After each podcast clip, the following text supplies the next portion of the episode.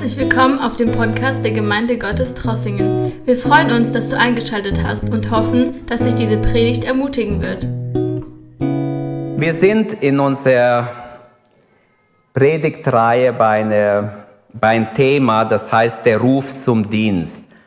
Wir haben damit angefangen, wir glauben, dass Gott uns alle zum Dienstbereitschaft ruft. Und wir haben schon verschiedene Predigten darüber gehört. Und ich wollte eigentlich ähm, ein Thema behandeln heute. Dienen muss gelernt werden, aber ich ändere dieses Thema. Ich möchte sagen, mein Thema für heute Morgen wird sein, jeder möchte der Kleinste sein. Jeder möchte der Kleinste sein. Das kam mir so in der Anbetung, das soll mein Thema sein. Jeder möchte der Kleinste sein. Lasst uns aufstehen und beten, dass Gott sein Wort segnet. Betet für mich. Ich möchte mich leiten lassen von Gott und werde dann einen Vers zu Beginn lesen. Ich werde noch mehrere Schriftstellen lesen während der Predigt, wie Gott leitet. Jeder möchte der Kleinste sein, normal wie jeder der Größte sein. Aber wenn der Heilige Geist wirkt, will jeder der Kleinste sein, der Diener, der Knecht des Herrn. Vater, wir danken dir. Wir danken dir, dass dein Gegenwart heute Morgen real da ist, dass wir dich erleben dürfen, dich berühren dürfen im Glauben, den Saum deines Kleides, wie die blutflüssige Frau. Herr, jeder, der hier ist heute Morgen, Herr, lass jeden dich berühren. Wir wollen im Glauben dich berühren und glauben, dass Kraft von dir ausgeht. Heilende, befreiende, rettende, schöpferische Kraft Danke, Herr, dass von dir Kraft ausgeht heute Morgen, weil du derselbe Herr bist. Du hast dich nicht verändert. Es ist kein Schatten der Veränderung bei dir. Du bist voll Gnade und Wahrheit und Weisheit, auch heute Morgen.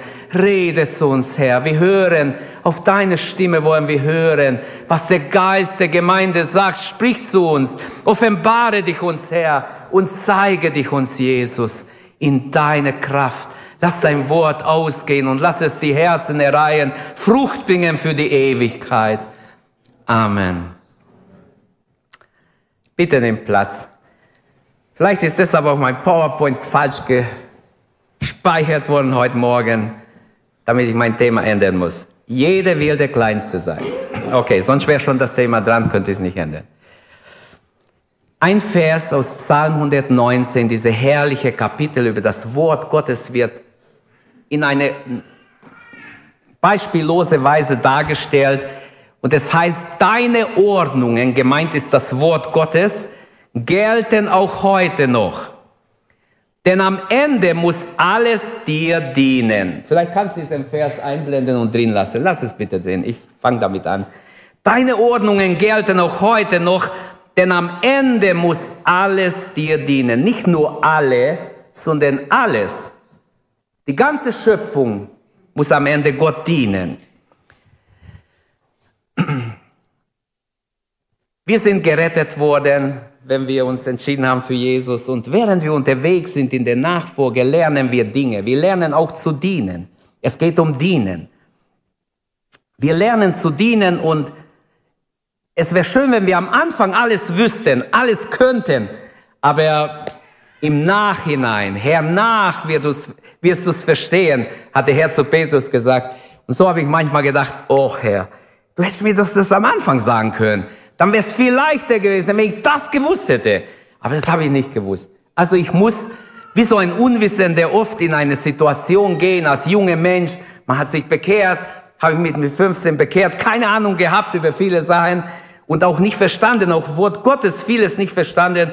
Und so müssen wir unterwegs lernen. Unser Alltag in dieser Welt ist praktisch der Ort der Bewährung, wo Gott dich und mich zur Bewährung führen will, wo er uns prüft und wo die Alltagssituationen uns herausfordern. Und wir, wenn wir mit Gott verbunden sind, lernen wir jeden Tag. Amen. Jeden Tag. Und auf die Ewigkeit zuzuschreiben, heißt nicht, dass wir aus der Welt raus müssen. In dieser Welt, Henoch war in der Welt, und lebte mit Gott 300 Jahre, wandelte er mit Gott, als dann Gott ihn eines Tages zu sich genommen hat. Er war nicht in ein Kloster, nicht isoliert von allen Menschen. Er war mitten unter eine böse Gesellschaft, von denen steht, ganz am Anfang der Bibel, steht im 1. Mose 5, Vers 24 von ihm, aber dann steht dort, dass die, das Trachten der Menschen schon damals, nicht nur im 21. Jahrhundert, war böse von Jugend auf. Der Mensch ist gefallen durch den Sündenvater, den Keim der Sünde in sich und er wird geboren in Sünden und er meditiert, er denkt nach, es kommen ihm schlechte Gedanken. Schon bei Kain sehen wir, dass er überlegt, wie er seinen Bruder umbringen soll. Und Gott sagt, stopp Kain, die Sünde lauert an deiner Tür, widerstehe ihr. Aber er hat nicht widerstanden, hat seinen Bruder erschlagen. Und nachher musste er fliehen und war ein armer Tropf. Aber zurück zu unserem Thema. Jesus ähm, hat auch viel über Dienen gesprochen und ich werde einiges auch von ihm nehmen. Oder, aber ich sage ein Wort jetzt von Jesus in Johannes 15, Vers 16. Ich habe euch erwählt, sagt er, und bestimmt, dass ihr hingeht und Frucht bringt. Und die bewegende Geschichte vom barmherzigen Samariter, die er erzählt hatte, weist uns auf die Liebe Gottes hin. Die Liebe, die diesen Menschen, der von den Räuber halb totgeschlagen wurde, den Samariter bewegt, sich von seinem Tier abzusteigen, sich zu kümmern um diesen armen Menschen, der so halb tot ist. Und am Ende des Matthäusevangeliums in seiner Endzeitrede spricht Jesus wieder, äh, man könnte sagen, ähm, vom Weltgericht dort in Matthäus 24 ab Vers 31 bis 46. Er sagt, wie es sein wird, wenn des Menschensohn zurückkommt und er verknüpft das ewige Leben mit der Frage, ob man dem geringsten Brüdern gedient hat. Und er sagt, wer den geringsten nicht gedient hat, hat auch mir nicht gedient. Und ich will auf den Dienst kommen. Ich werde gleich zeigen, wie wichtig ist, dass wir dienen, aber mit der richtigen Haltung dienen. Der Apostel Petrus schreibt in 1. Petrus 4,10, dient einander, jeder mit der Gabe, die er empfangen hat, als die gute Haushalter und mancherlei Gnade Gottes. Dienen lernen fängt also damit an, dass wir schon in der Familie lernen. Du als Kind, als Sohn oder Tochter lernst zu Hause, wenn Mama sagt, trag bitte den Müll, Müll raus, dann nicht meckern, ja, jetzt letzte Mal habe ich es auch gemacht, jetzt es doch meine Schwester, mein Bruder machen. Nein, es fängt an mit Dienen. Und zwar nicht einmal unbedingt mit große geistliche Dinge, sondern mit kleine Sachen. Wenn wir kleine Sachen tun und wenn wir dienen und lernen zu dienen, das hilft uns nachher, dem Herrn echte, wahrhafte Diener in Gottes Reich zu sein. Aber ich glaube, dass viele nicht gelernt haben zu dienen und in der Vorbereitung, ich hatte ganz andere Pläne, habe mich schon so ein bisschen Dinge notiert, was ich predige, aber ich merke einfach, und ich möchte es nicht nur so als Vorwand sagen, dass ihr denkt, wie geistlich mich leiten lässt oder so, sondern ich merke einfach, dass Gott mich umgelenkt hat während der Vorbereitung und gesagt hat, nee, es gibt viele Diener in der Gemeinde, aber manchmal, manche haben keine Ahnung, dass sie vom falschen Motive gelenkt werden. Ihre Motive stimmen nicht. Und ich will, dass sie ihre Motive genau prüfen ob es wirklich die Liebe zu mir ist oder was anderes.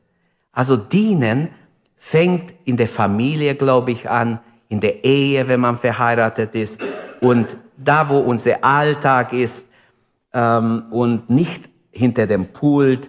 Es, es ist mehr als bisschen human zu sein.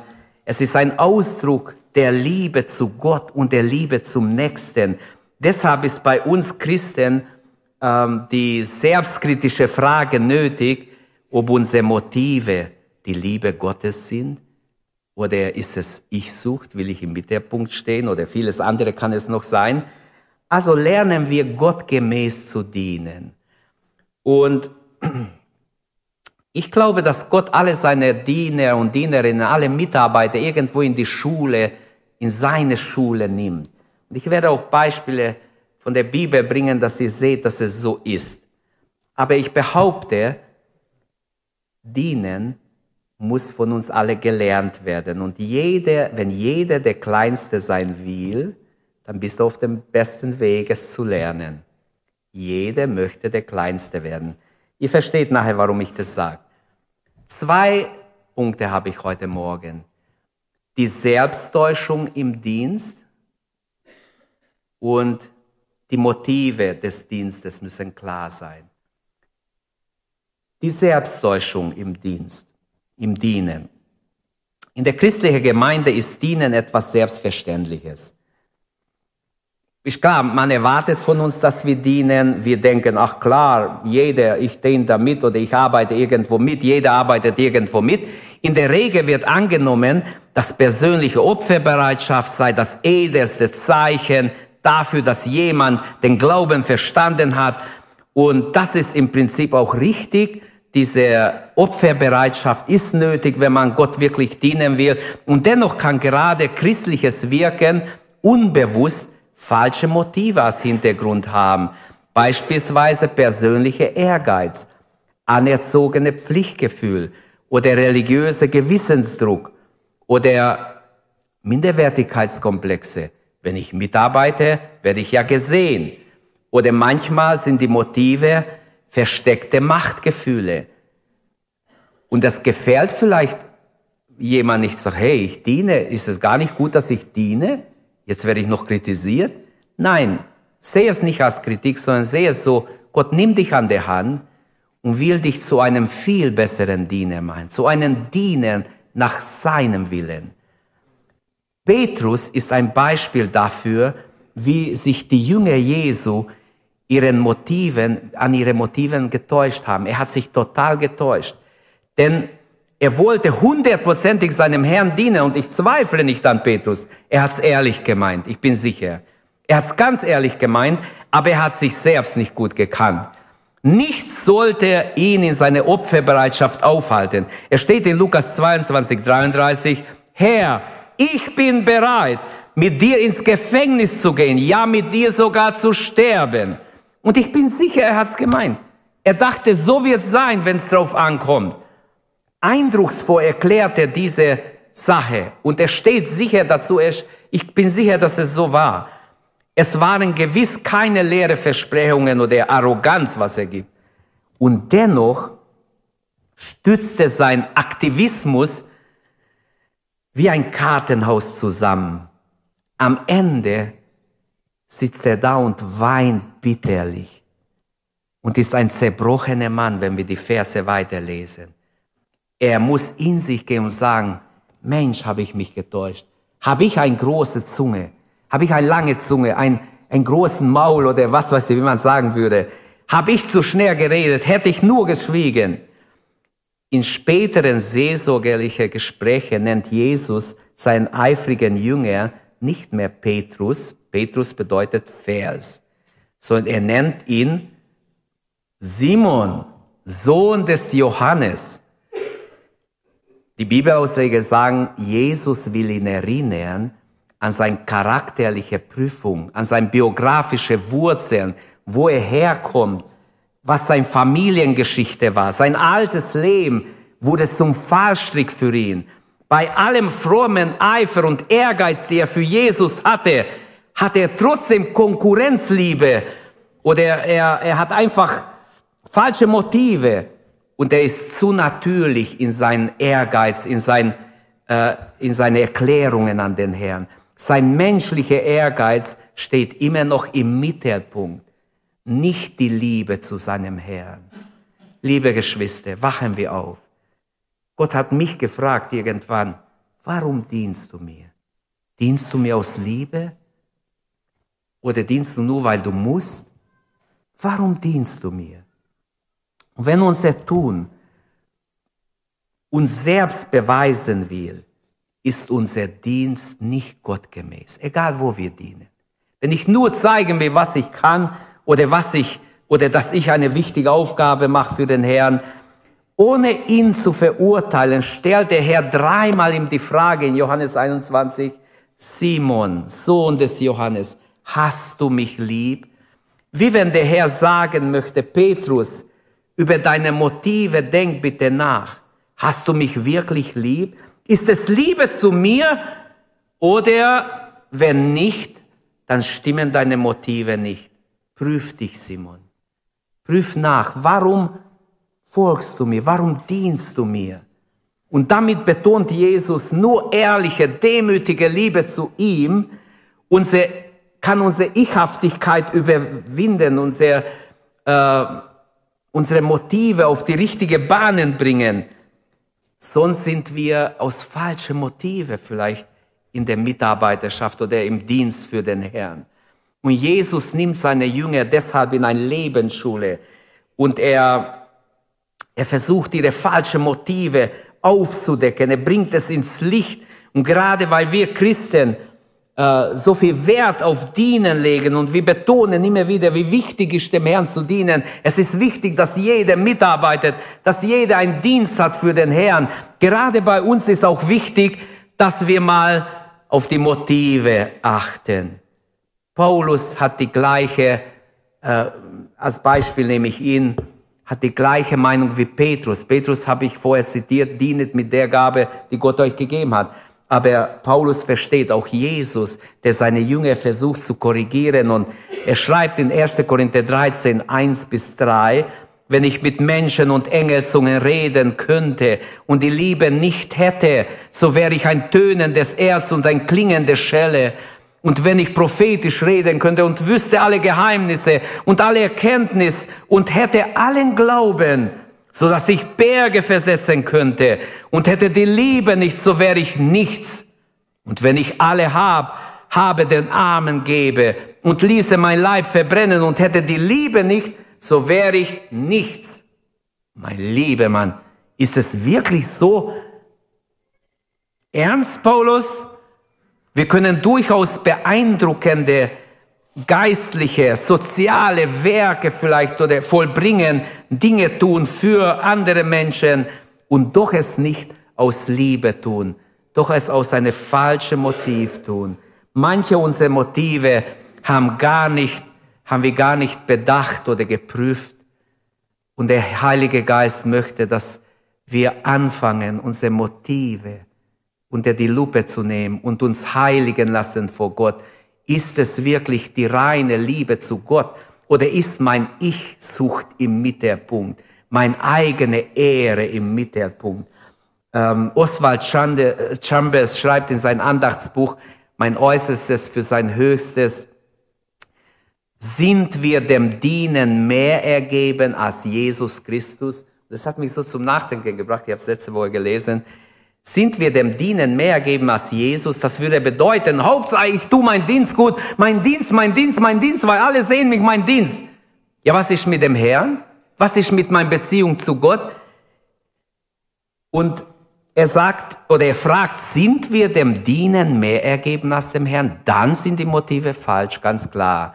Es gibt auch Musiker, die sind mehr von Musik und vom Instrument begeistert als von der Anbetung Gottes und wollen uns vielleicht in die Gegenwart Gottes führen. Das wäre falsch. Es gibt auch Prediger, die sind mehr von sich, von ihr Predigt begeistert wie von Gott oder wie von der Liebe zu Gott. Also die, der Ehrgeiz ist kein gutes äh, Motiv, damit wir Gott dienen. Und deshalb ist wichtig, dass wir echt mit ehrlicher Liebe zum Herrn ob wir singen, ob wir anbeten, ob wir Lobpreis machen, ob wir predigen, ob wir in einer anderen Mitarbeiterschaft in der Gemeinde, im Reich Gottes dienen. Alles muss hinführen, unsere Motive müssen stimmen. Die Motive, die einzig richtige sind, die Liebe zum Herrn.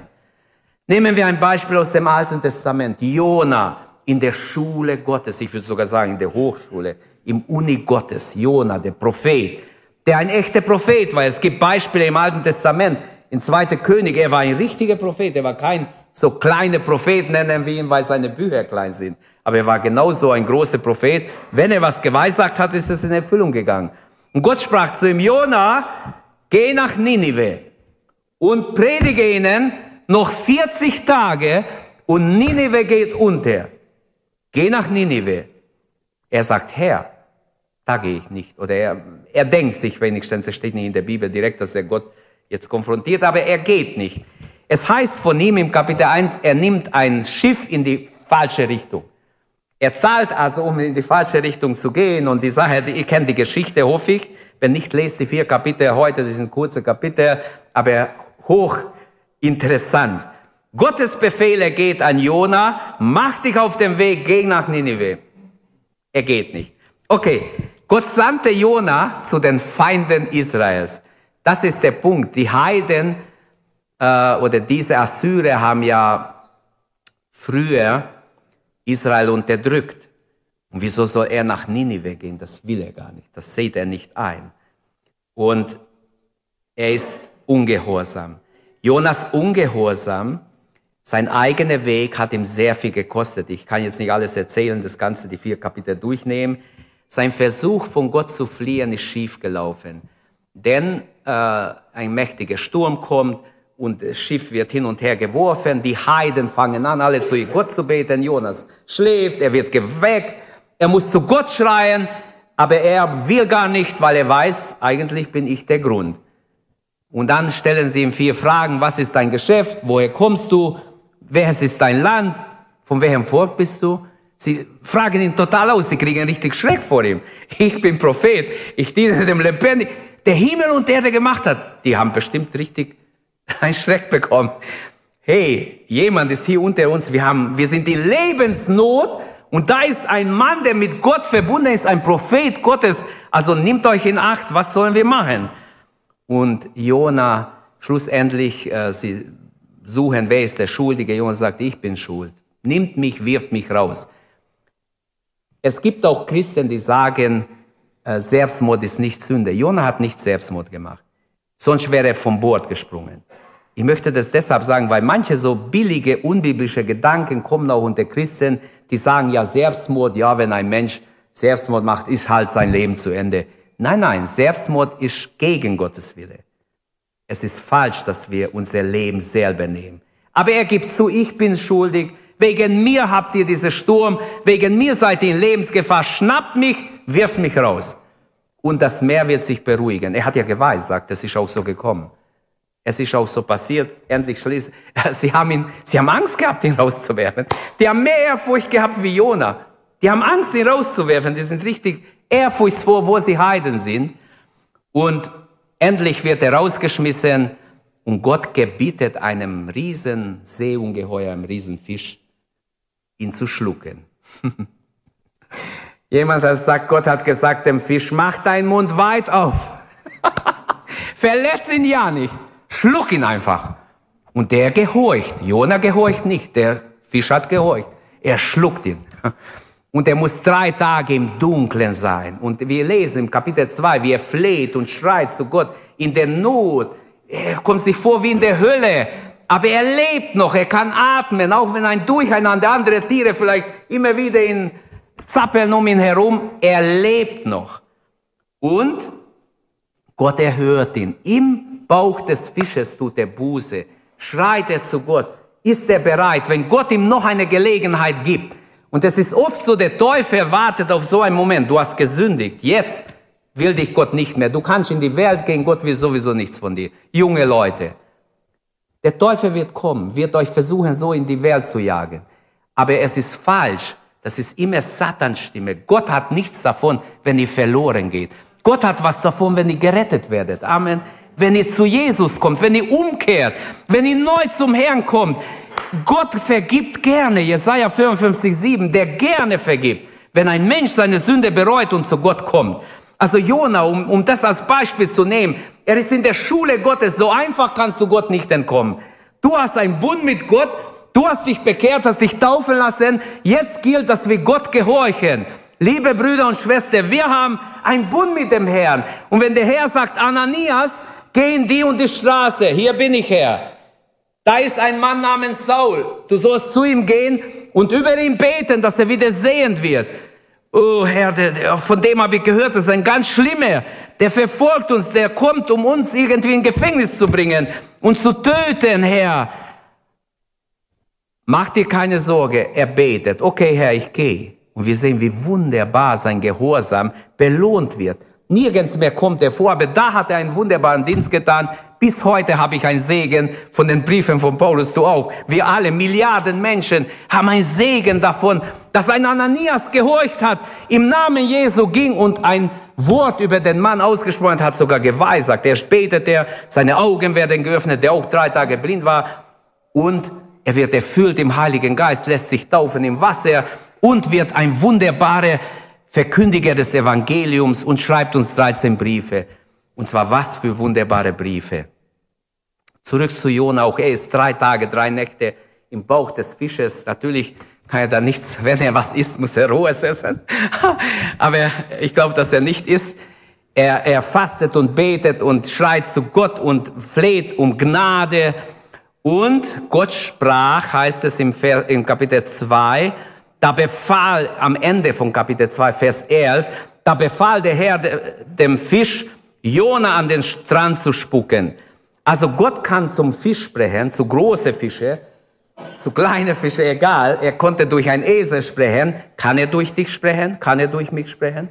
Kann er durch uns reden, liebe Brüder und Schwestern? Sind wir die Stimme Gottes? Sind wir sein Mund? Können wir reden, wenn der Herr sagt, geh und gib Zeugnis? Können wir es? Machen wir es? Gehorchen wir? No, ähm, Jona, er ist zuerst ungehorsam. Er denkt, ah, ich gehe in die andere Richtung. Ich bin beschäftigt. Ich bin unterwegs, Herr. Es geht nicht. Ich kann nicht. Ich gehe da nicht hin. Gott sagt, gut, wenn es nicht freiwillig geht, ich bring dich schon hin. Und jetzt ist Jetzt redet Gott wieder mit dem Fisch. Und das Interessante ist, wie schön ist, dass der Fisch gehorcht. Er kann ihn nicht irgendwo rauspicken, mitten im Meer. Vielleicht kann der Prophet gar nicht schwimmen. Der geht unter und ist tot. Da hat, hat, ist nichts getan. Gott spricht zum Fisch, beeile dich in die und die Richtung, rechts, links, geradeaus, bewegt dein Floss denn schnell. Das finde ich echt wunderbar. Gib Gas, würden wir sagen. Schneller. Jona muss nach Ninive. Ninive darf nicht untergehen. Was ist mit unser Ninive? Wo ist unser Ninive? Geht unser Ninive unter? Ninive sagt, Gott darf nicht untergehen. Die Menschen sollen gerettet werden. Unser Herr will, dass alle gerettet werden. Alle. Alle.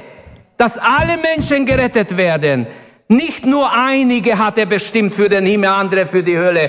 Das ist eine falsche Lehre.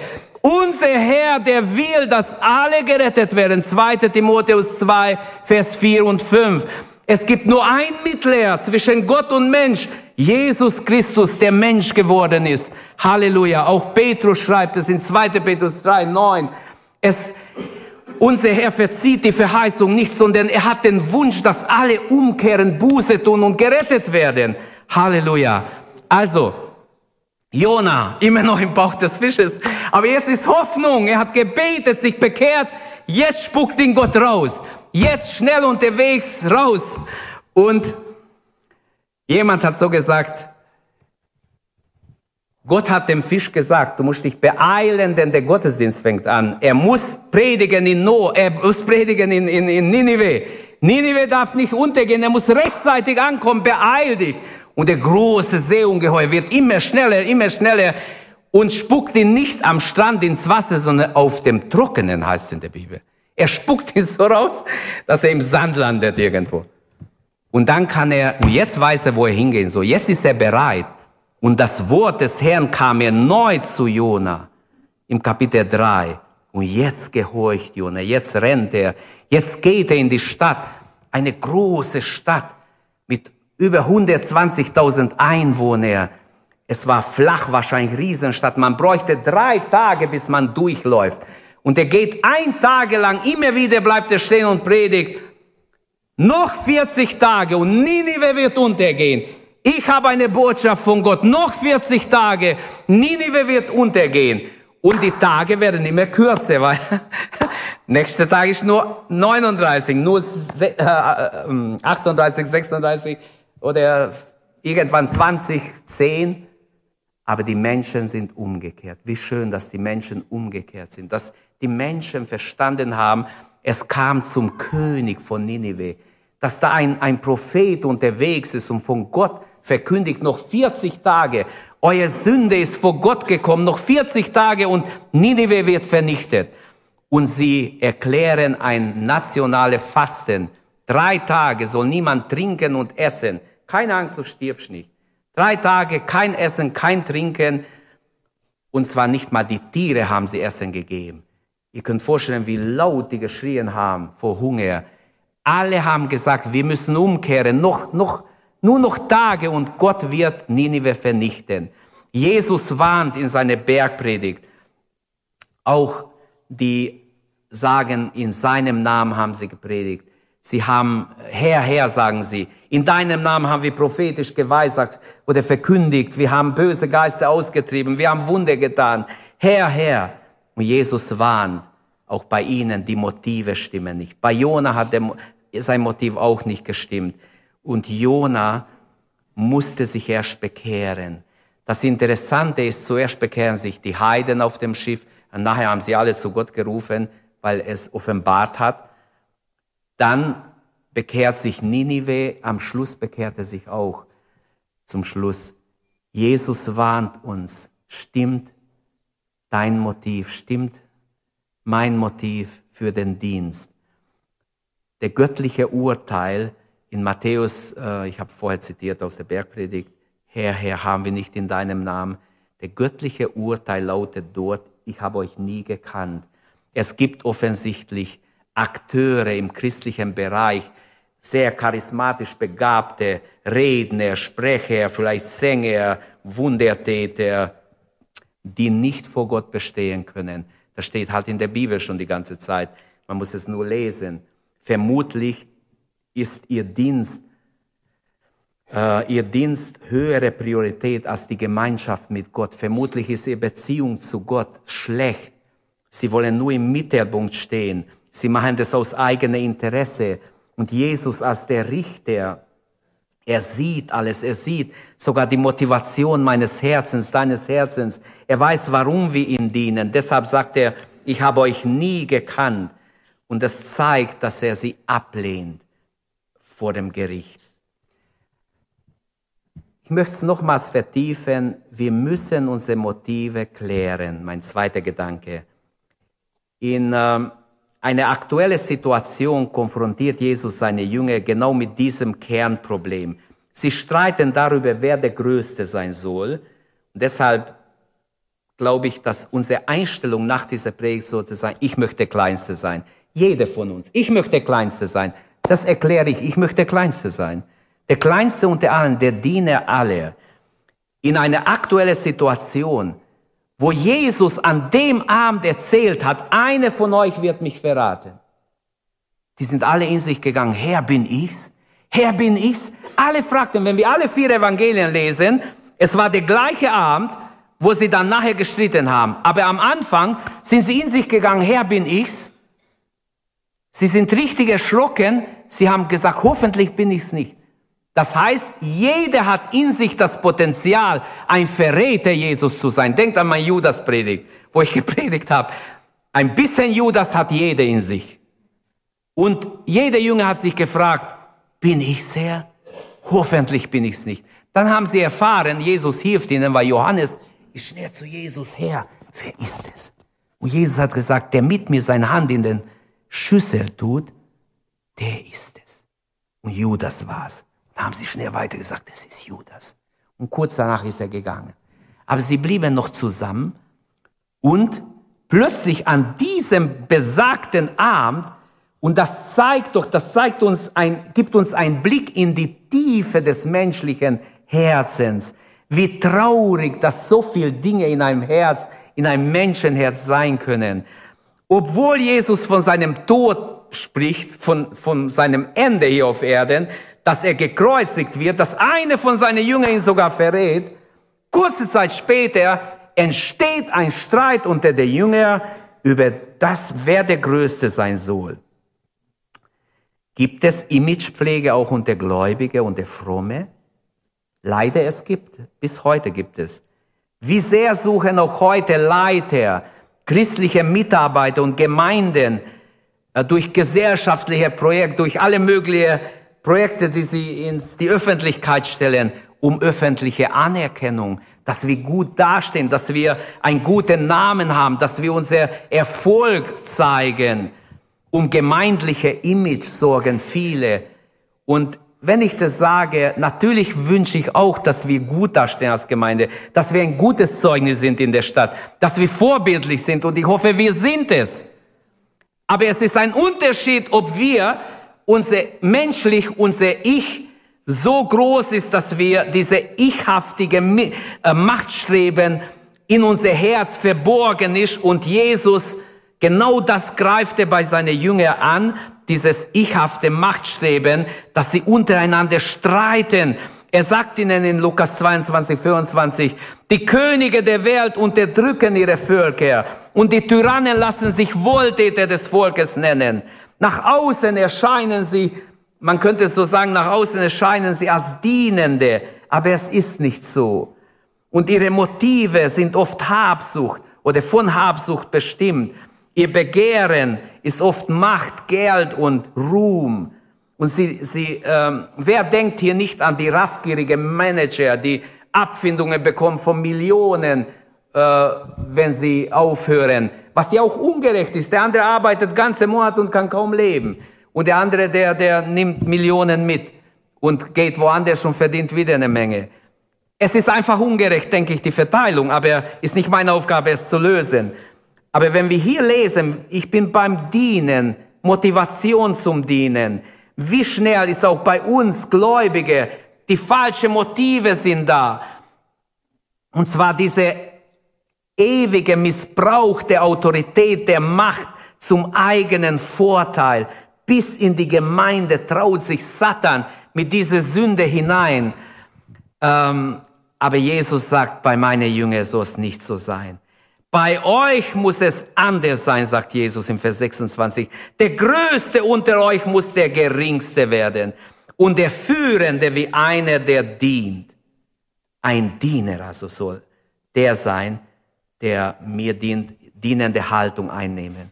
Ich möchte so sagen, damit kehrt Jesus den Trend um und sagt, mündig ist nicht, wer seine Stellung clever für sich ausnützen kann der kommt bei Gott nicht durch, weil Gott sieht seine Motivation. Sondern mündig ist in Jesu Augen, wer selbstlos aus Liebe dient, aus Liebe im Reich Gottes sich einsetzt, aus Liebe dem Herrn folgt, ohne seine eigene Interessen oder Ehre im Mittelpunkt zu haben. Die Gemeinde ist dafür kein Übungsfeld, dass wir unser Ich unser Können oder unsere Talente zur Schau stellen. Natürlich braucht die Gemeinde alle Talente. Jeder diene mit dem Talent oder Gabe, die er von Gott bekommen hat.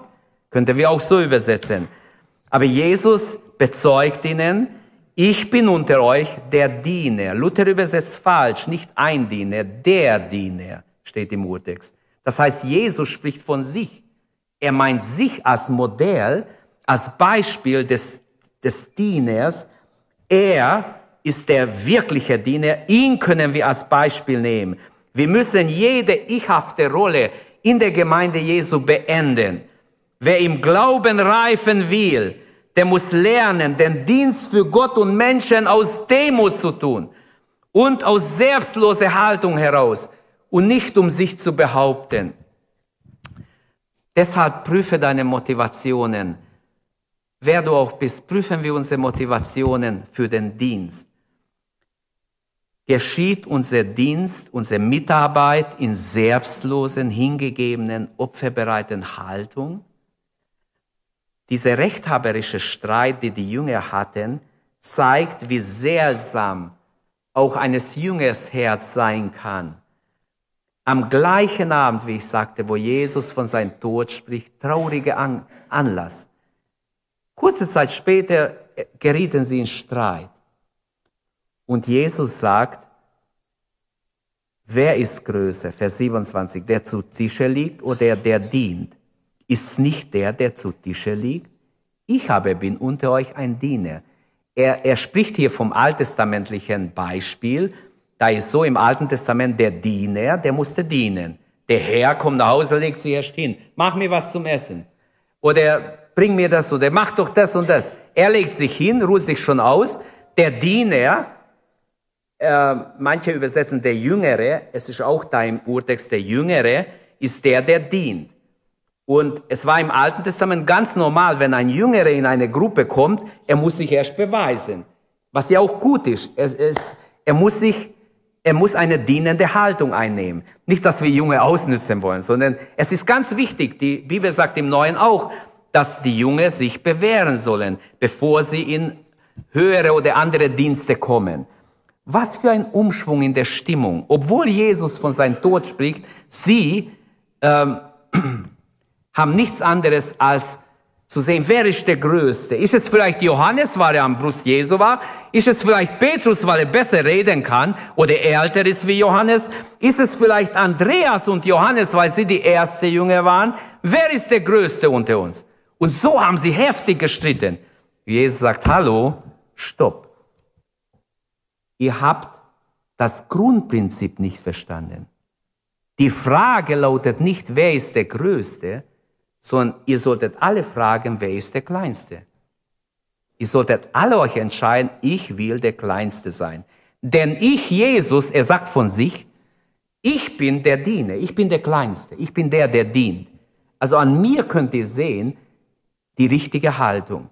Und Jesus will seine Jünger schon gebrauchen, er braucht sie ja. Durch sie will er die Welt verändern, aber nicht mit diesen Motive.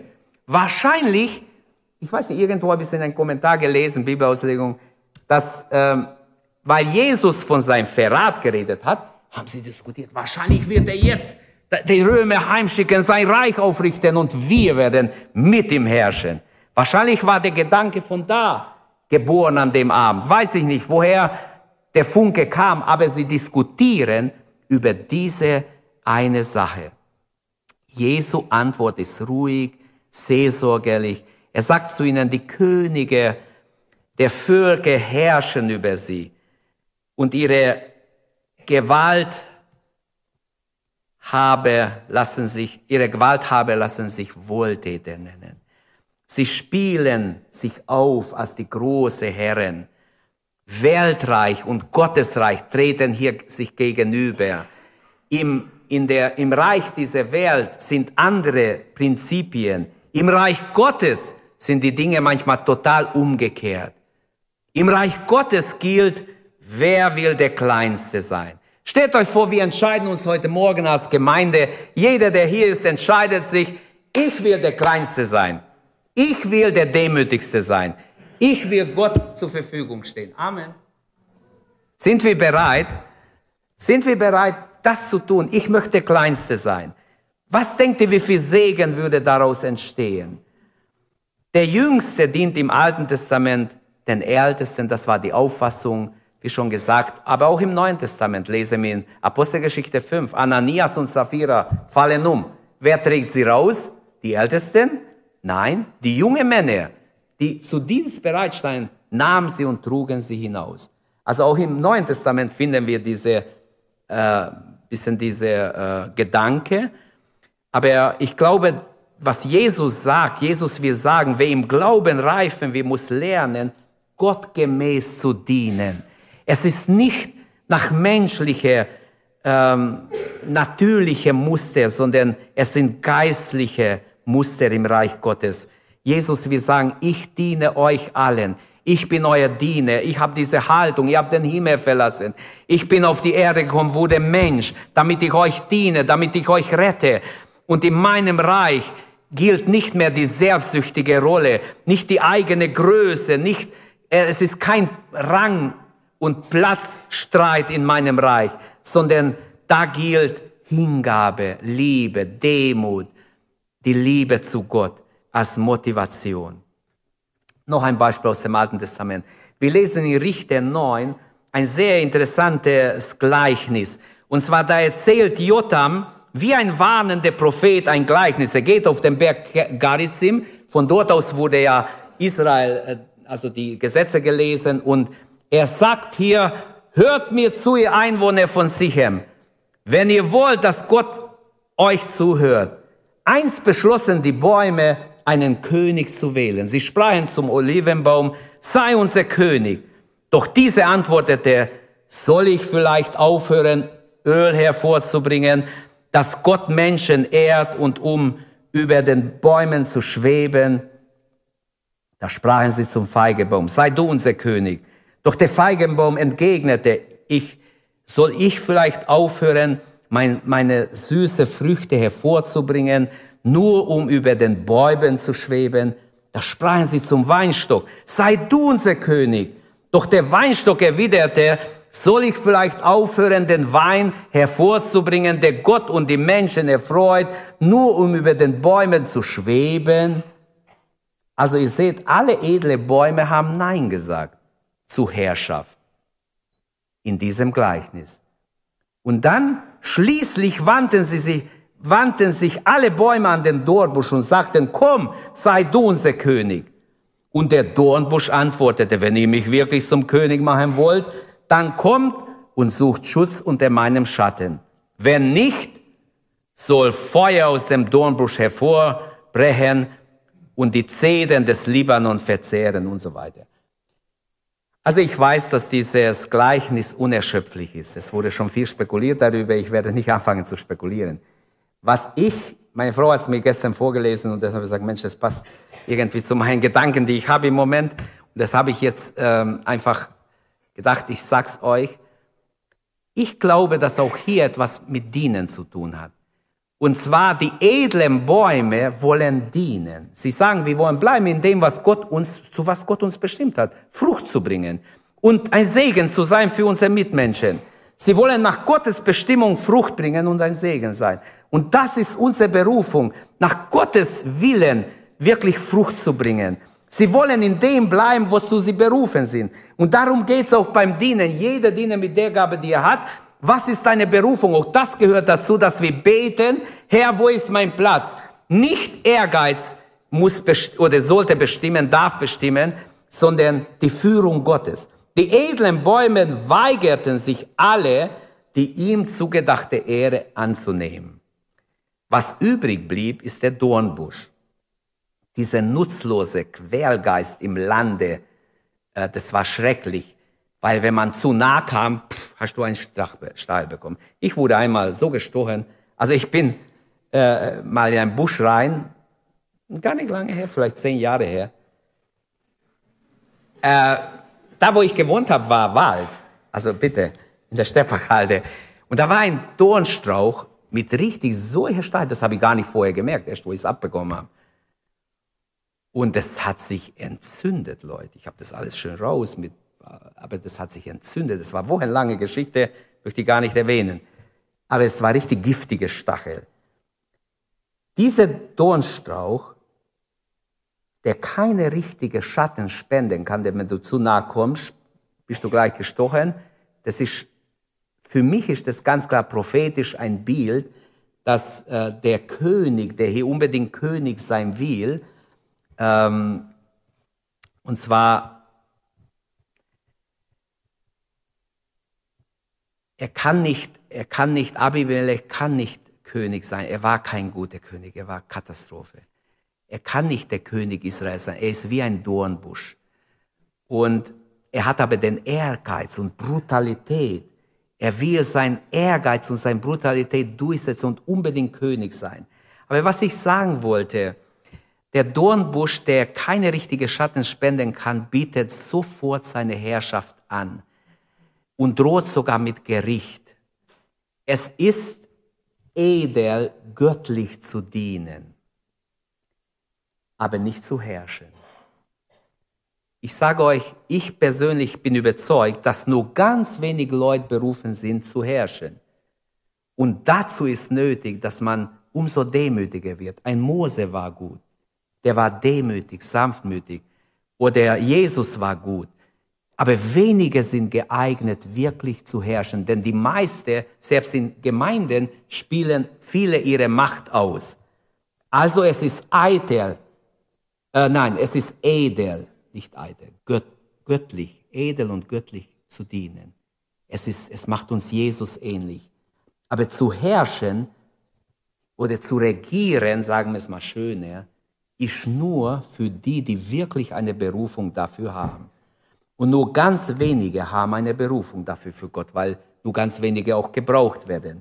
Aber alle sind zum Dienen berufen, auch die Herrschenden. Jetzt verlasse ich das Gleichnis. Wie sieht es aus mit unserem Karrieredenken? Manche wollen in der Gemeinde Karriere machen, manche auswärts. Ähm, wenn Mütter zum Beispiel Karriere machen und ihre Kinder in die Kita stecken, wir wissen, viel Schaden entsteht bei den Kindern, ist wenigstens meine persönliche Überzeugung.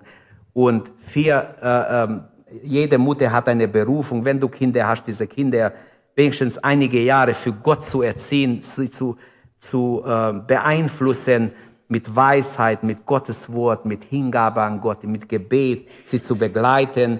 Natürlich gilt es auch für Väter, die ihre Familie vernachlässigen, nur an ihren Beruf denken und extrem vernachlässigen. Wahre Größe ist für Jesus frei von Karrieredenken. Wahre Größe hat nichts mit Rangordnung, mit Streit, mit Rechthaberei zu tun. Solange wir uns selbst suchen, dienen wir nicht wirklich Gott. Deshalb prüfen wir unsere Motive. Selbst wenn wir sozial engagiert sind, selbst wenn wir mitarbeiten, ähm, wer sich begehrt, unsere eigene Ehre, wenn wir begehren, dann sind wir noch nicht am Dienen. Ich glaube, dass Gott uns alle ruft, mich und euch, dass wir unsere Motive ganz neu unter die Lupe nehmen, und viele Menschen engagieren sich ehrenamtlich. Ich habe mal so eine Umfrage gelesen, was die Leute sagen, warum sie sich engagieren. Ich finde es ja schön. Wenn im Bethel zum Beispiel sehe ich immer Ehrenamtliche, ich, ich, ich gratuliere oder ich finde es echt schön. Und trotzdem, viele haben gesagt, Ehrenamtliche, dass sie das machen, weil sie ähm, Wertschätzung dafür haben, weil sie äh, ja was davon haben. Sie fühlen sich wertvoll ähm, und auch hier möchte ich sagen, so gut es ist, so schön das ist, dass sich Menschen noch ehrenamtlich einsetzen, echtes Dienen im, im Sinne Gottes oder im Reich Gottes zeigt sich gerade auch in der Unabhängigkeit von Lob. Selbst wenn wir kritisiert werden, wenn wir beleidigt werden, was ja nicht sein soll, aber selbst dann ist es wichtig, dass wir trotzdem demütig Gott dienen. Denn Gott benutzt sogar Menschen, die wie ein Pinehas, wie hieß sie? Die, die, die Frau von ähm, Elkana. Ähm, die Hanna war die zweite Frau, die hatte kein Kind, aber die Pin Penina, oh, danke. Die Penina. So ein Penina haben wir manchmal auch manchmal, die, die uns in den Rücken stehen oder die uns vielleicht immer wieder mal stecheln. Sie hat ständig gesagt, was willst du? Du hast kein einziges Kind, ich habe Kinder ich bin, ich bin jemand, du bist niemand. Und damals war es so, wenn du keine Kinder hast, was wirst du als Frau melden? Und sie weint und klagt und sie geht schließlich vor Gott und bittet Gott und sie bekommt einen Sohn, der ein, der größte Prophet wird in Israel, Samuel. Aber zurück zu diesem Gedanken. Paulus sagt, und er hat viel Kritik hinnehmen müssen, besonders in 2. Korinther schreibt er darüber, dass er mit viel Kritik leben müsste. Er sagt, er sei als Diener des Herrn durch Ehre und Schande, durch böses und gutes Gerücht gegangen. Wenn wir Verleumdung und auch Schlechtes erleben, es geht nicht um unser Ich, es geht nicht um mich, es geht um Gottes Sache.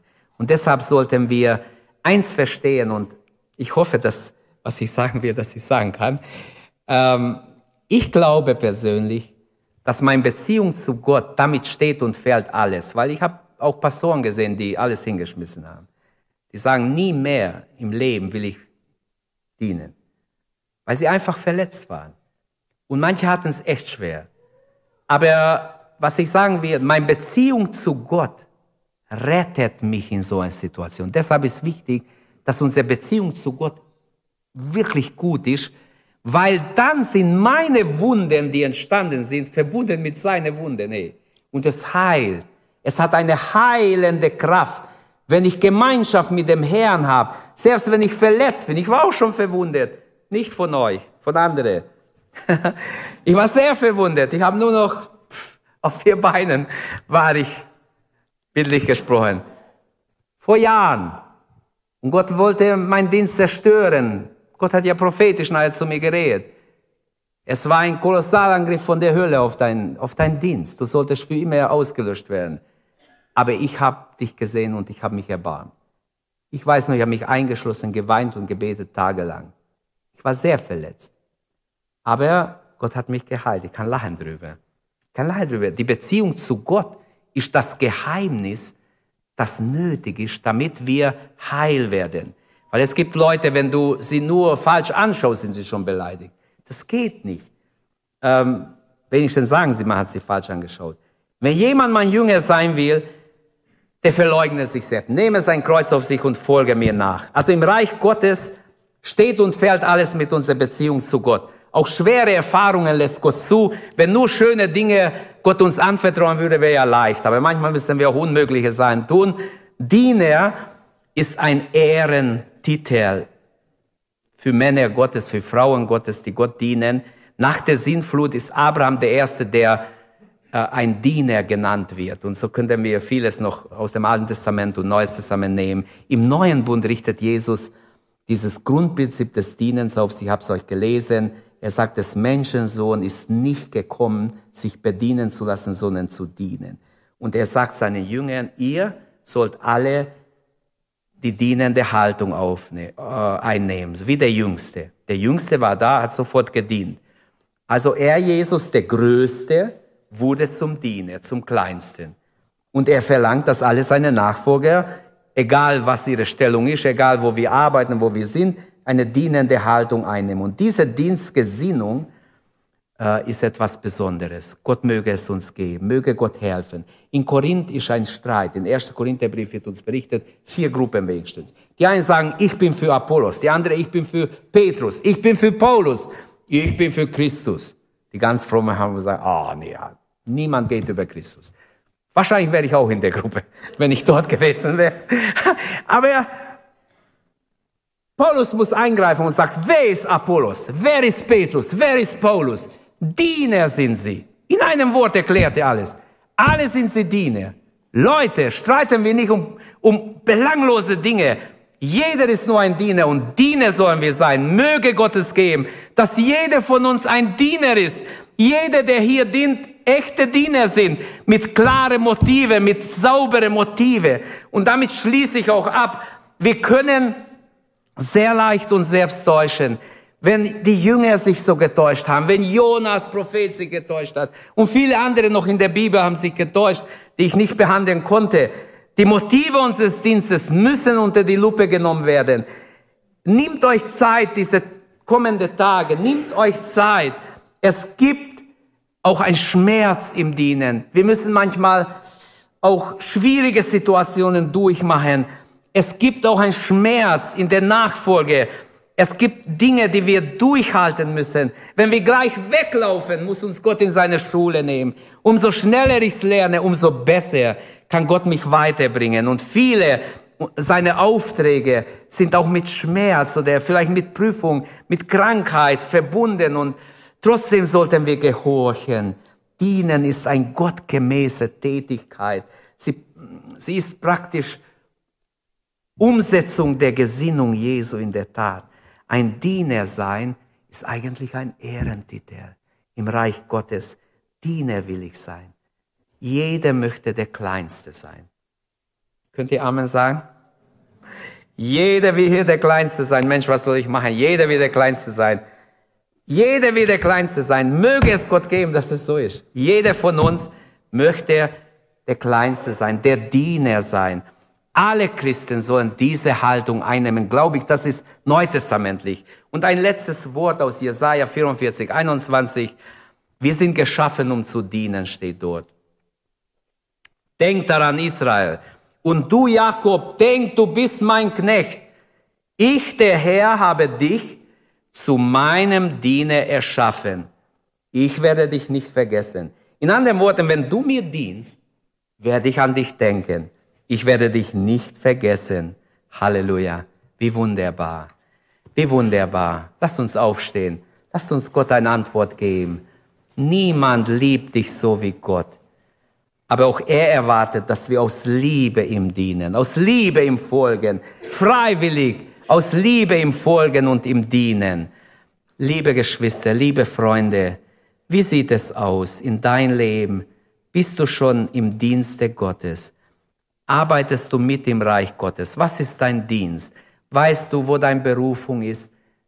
Lebst du deine Berufung? Dienst du dem Herrn? Wenn nicht, schnell, eile dich. Bitte Gott, dass du einen Dienst hast und diene dem Herrn. Und dann prüfe deine Motive, dass du wirklich saubere Motive hast.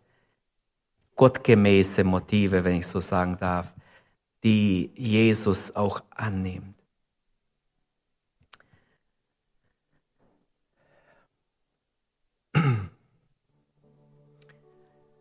Ich möchte beten jetzt und wir wollen beten, möchten Gott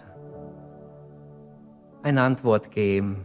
Sag Gott, wie stehst du zu, zum Dienst für ihn? Es gibt auch Menschen, die sich gerne bedienen lassen und weh, man bedient sie nicht gut. Da haben sie auch was auszusetzen, obwohl sie nicht dienen. Jesus lehrt, dass wir alle dienen sollen, dienende Haltung einnehmen, und danke für alle, die mitdienen in der Gemeinde. Möge der Herr jeden Mitarbeiter segnen. Jeden, der dient in der Gemeinde, auch ob vorne, hinten, wochentags, egal wann, alle Dienste sind notiert im Himmel, glaube ich. Die Engel sind dienstbare Geister, sie sind ausgesandt zu dienen denen, die Gott dienen. Sie sind auch dienende Geister und ich bin sicher, sie führen Notiz über alles. Gott weiß, auch im Verborgenen, wer im Gebet, im Fürbitte ihm dient. Es gibt in der Bibel Beispiele, sie dienten Gott Tag und Nacht mit Fasten und Beten. Gott hat es nicht nur gut gefunden, sondern in Bibel schreiben lassen. Auch du kannst dienen. Weißt du schon, wo dein Platz ist? Wer möchte sagen, hier bin ich Herr, ich weihe mich dir, möchte dir dienen mit reinen Motive. Ich möchte Kleinste sein. Es wäre so schön, wenn wir alle uns dazu durchringen können, ich will der Kleinste sein. Wenn die ganze Gemeinde das erreichen könnte, ich glaube, wir würden Erweckung erleben, wie es noch nie gab. Wenn alle die, die Kleinste sein wollen, jeder dient dem anderen im Namen Jesu. Halleluja.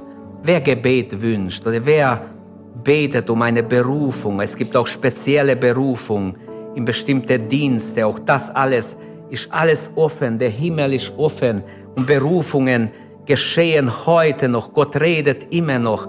Durch seinen Heiligen Geist beruft er, durch sein Wort beruft er.